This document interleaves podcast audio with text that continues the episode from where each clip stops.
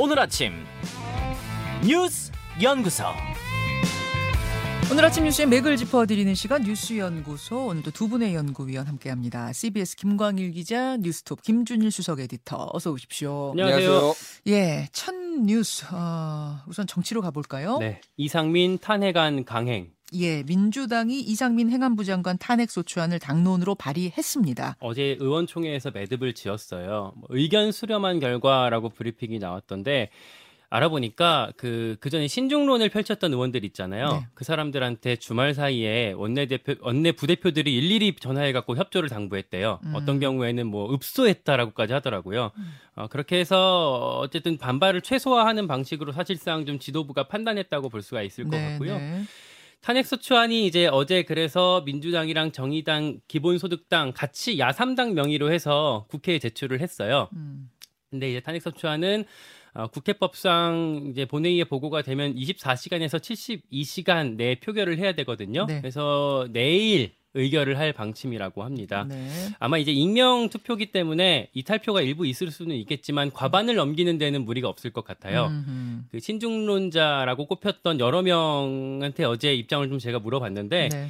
부결까지 시키기에는 당 입장에서 부담이 너무 클 것 같다라고 좀 한 발 물러서는 모습을 보이더라고요. 그래서 일단 당론으로 발의가 된 뒤에는 가결 가능성이 상당히 높다 이렇게 보고 있는 거죠. 네 예. 가결이 되면요 헌정 사상 첫 국무위원회 탄핵소추 사례가 되겠습니다. 예. 그리고 탄핵소추안은요 해임 건의안이랑 다르게 통과가 되면 헌법재판소에서 최종 결론이 날 때까지 장관의 직무 자체가 정지가 돼요. 음흠. 그러면 차, 차관이 대응을 하게 될 텐데 그 얘기는 그러니까 파면을 시키고 싶어도 그 결론이 날 때까지 파면도 못 시킨다는 거잖아요. 그렇죠. 그냥 그 상태 그대로 둬야 된다는 거잖아요. 네. 절차 끝날 때까지. 대행으로 기다려야 되고요. 예. 어제 좀 깜짝 보도가 나왔던 게 대통령실에서 어, 이렇게 될 경우, 그러니까 탄핵 소추안이 가결이 될 경우 행안부 차관을 정권 실세로 교체하는 방안을 검토하고 있다. 그러니까 장관 대행을 해야 하는 차관을 차관을 훨씬 강한 사람으로 앉혀서 네.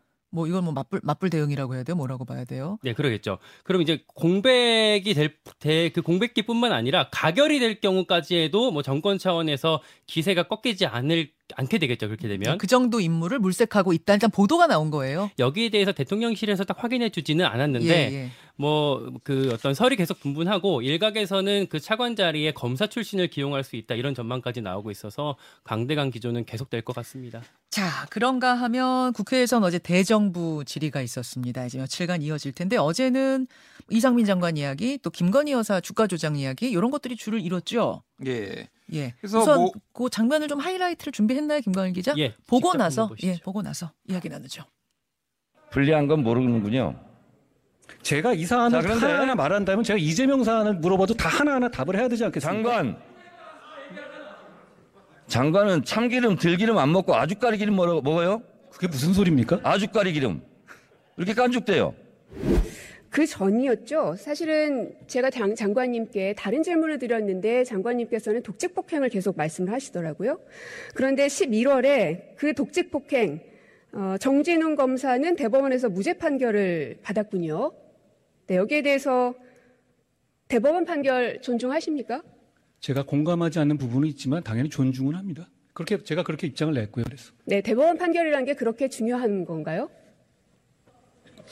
그게 무슨 말씀이신지 그게 무슨 말씀이시죠? 질문 그대로를 드린 겁니다. 대법원 판결이 중요한 건가요? 이렇게 질문하신 거 맞습니까? 대법원 판결은 대한민국 국민이라면 존중해야 되는 것은 맞습니다. 예. 들어가십시오. 어, 어제도 불꽃 튀는 장면들이 굉장히 많았는데 이 화제가 되고 있는 화제가 되는 되고 있는 두 장면만 일단 하이라이트로 보여드렸어요. 아, 김준일 에디터. 예.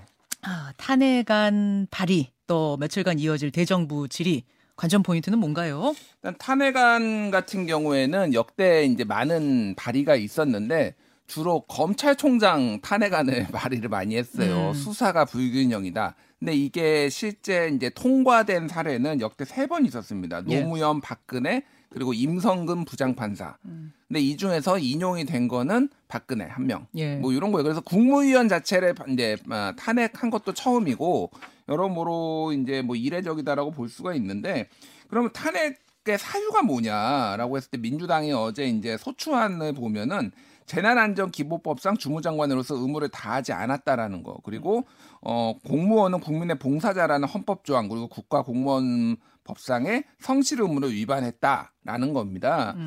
그래서 요거 가지고 탄핵을 할 수가 있느냐. 이게 그러니까 탄핵이란 거는 어쨌든 헌법과 법률을 위반해야 되는 건데 예를 들면은 중수본이 그러니까 중수본을 제대로 설치를 안 해서 컨트롤 타워를 어, 뭐, 설치를 안 했기 때문에 구조가 지연되거나 사람을 음. 못 구했다 뭐 이런 건데 이거를 이제 장관한테 적용을 하기 시작하면은 너무 다걸 수 있는 건데 걸면 다 걸 수 있다 뭐 이런 비판도 있습니다. 근데 음. 민주당에서는 일단은 어 받아보겠다. 뭐 이런 거예요. 그래서 또 하나는 이제 소추위원이 김도 법사위원장이 돼야 되는데 지금 여당이고 그러면 성실하게 헌재에 가가지고 그러니까 일종의 피고잖아요. 그러면 이제 이상민 장관이 음. 피고는 뭘 잘못했습니다. 이렇게 검사로서 뭔가를 설명을 할 것이냐. 네. 가가지고 잘못한 게 없습니다. 법 위반한 거 없습니다. 이렇게 하면 어떻게 할 것이냐. 아. 뭐 이런 건데 오히려 그렇게 하면은 어 국민의힘 여당에서 이상민 장관을 감싸게 하는 모습이 오히려 뭐 나쁠 게 없다. 뭐 야당에서는 그렇게 또 보는 시각도 있어요.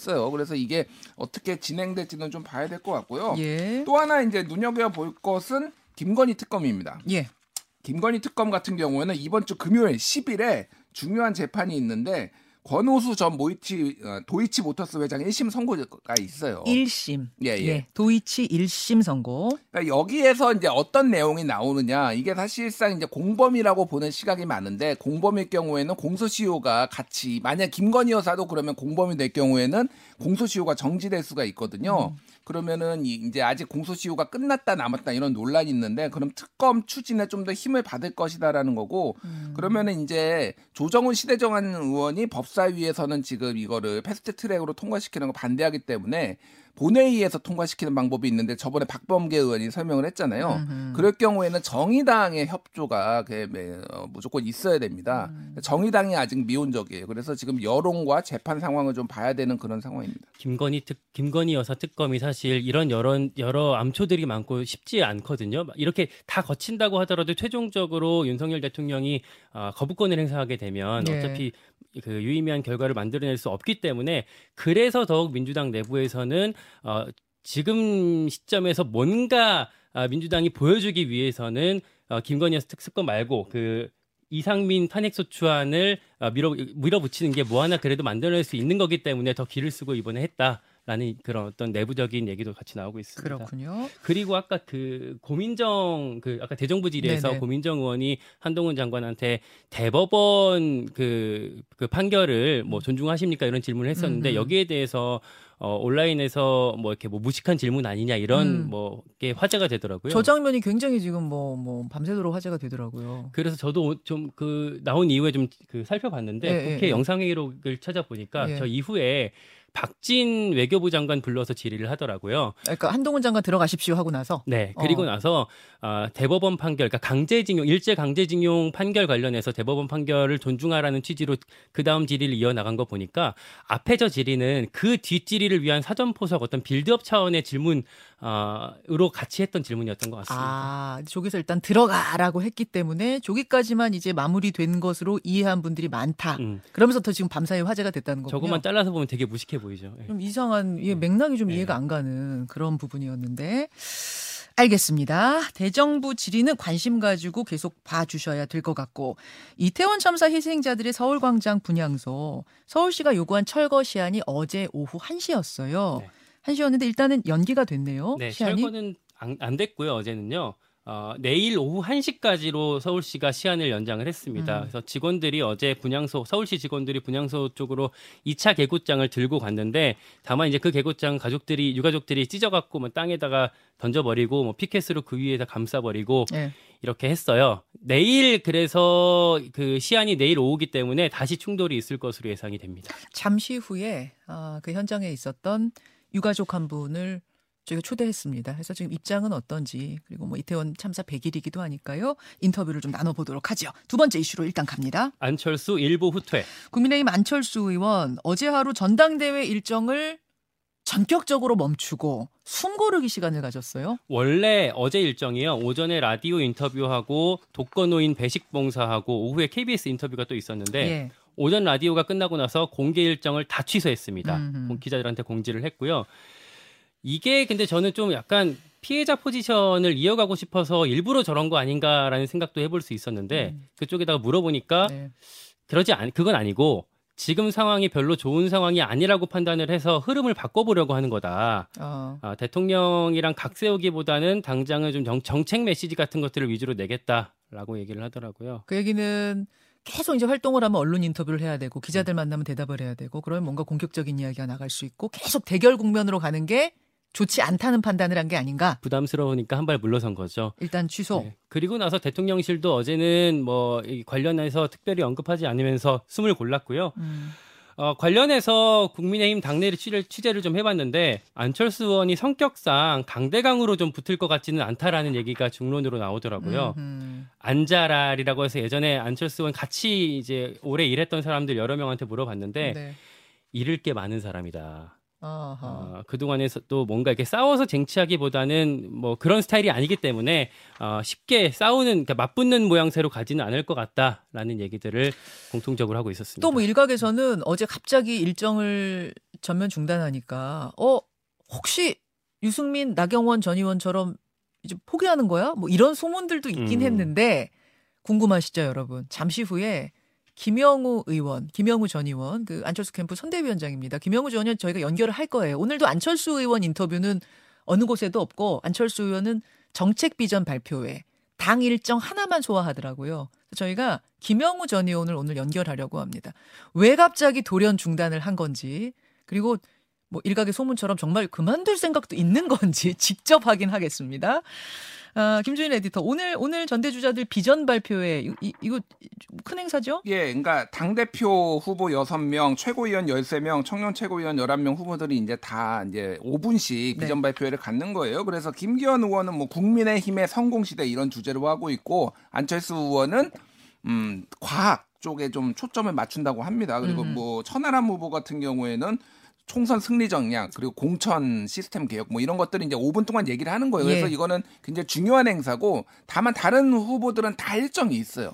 근데 안철수 후보만 이제 일정을 안 잡았어요. 아예. 음. 요거 하나 빼고는. 예, 요거 점 조금 휴지기를 갖겠다라는 거고 네. 어제 눈에 띄었던 게 조금 부글부글 끓는다 뭐 이런 얘기들이 나왔는데 어제 이제 유난연대란 표현 안 쓴다고 그랬잖아요. 뭐 윤핵관이란 표현도 안 예. 쓰겠다 어제 그제 그러면서 윤심이 우리한테 있다 이런 발언을 할 경우에는 성관위에 당 성관위에 제소하겠다. 나도 안 쓸 테니 너희도 쓰지 마라. 이제 이렇게 하겠다라는 거예요. 아, 그러니까 우리도 안 쓰겠다. 아이 그거 그게 음. 그게 문제가 된다면 우리 안 쓰겠다. 대신 다른 사람도 쓰지 말아라. 예, 뉴스원과의 이제 전화 인터뷰에서 이런 얘기를 했다고 합니다. 누가요? 어, 이- 저 안철수 의원이요. 아, 직접. 의원이? 예, 예, 예. 의원이 직접 어. 얘기를 했다고 하니까 어쨌든 부글대고 있다 어느 정도. 하지만은 확전은 맞겠다. 뭐이 정도로 봐야 될 것 같아요. 근데 또 하나 주목되는 건 뭐냐면 어제 대통령실에서 이거 당무 개입이 아니다. 당무 개입이 아니다 하면서 다만 팩트를 정리한 것 뿐이다라는 얘기를 했거든요. 그 말은 뭐냐면 아니 유난연대 아니고 윤심이 거기 있는 게 아닌데 자꾸 있다고 하고 유난연대라고 하니까 팩트가 아닌 것을 정리한 것 뿐이다 이렇게 얘기를 했어요. 예.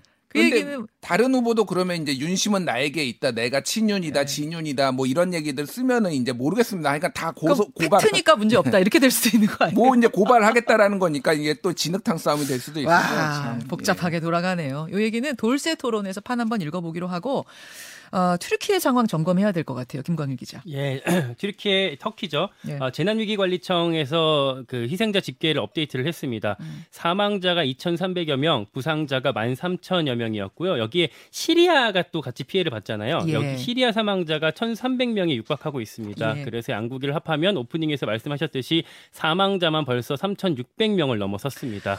이 지진이 발생한 곳 지도를 보니까 육, 보통 이제 바다 먼 곳에서 이 지진이 발생해도 피해가 육지에 큰데 육지 한복판이더라고요. 네. 그러니까 뭐 튀르키예와 시- 시리아가 원폭 3만 개가 터진 정도의 위력이다. 이, 이 얘기가 나올 법해요. 그러니까 양국의 국병이 맞닿은 지점에 있는데 특히 시리아 같은 경우는 거기 반군이 주둔하고 있는 지역이에요. 예, 예. 그러다 보니까 건물이 이제 막 이제 전쟁을 많이 했기 때문에 취약하고 그리고 의료 설비도 많이 취약하기 때문에 여기서 어, 피해가 많이 컸다고 합니다.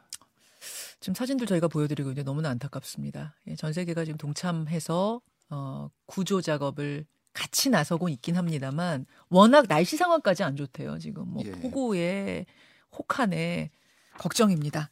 여기까지 두 분 고맙습니다. 감사합니다.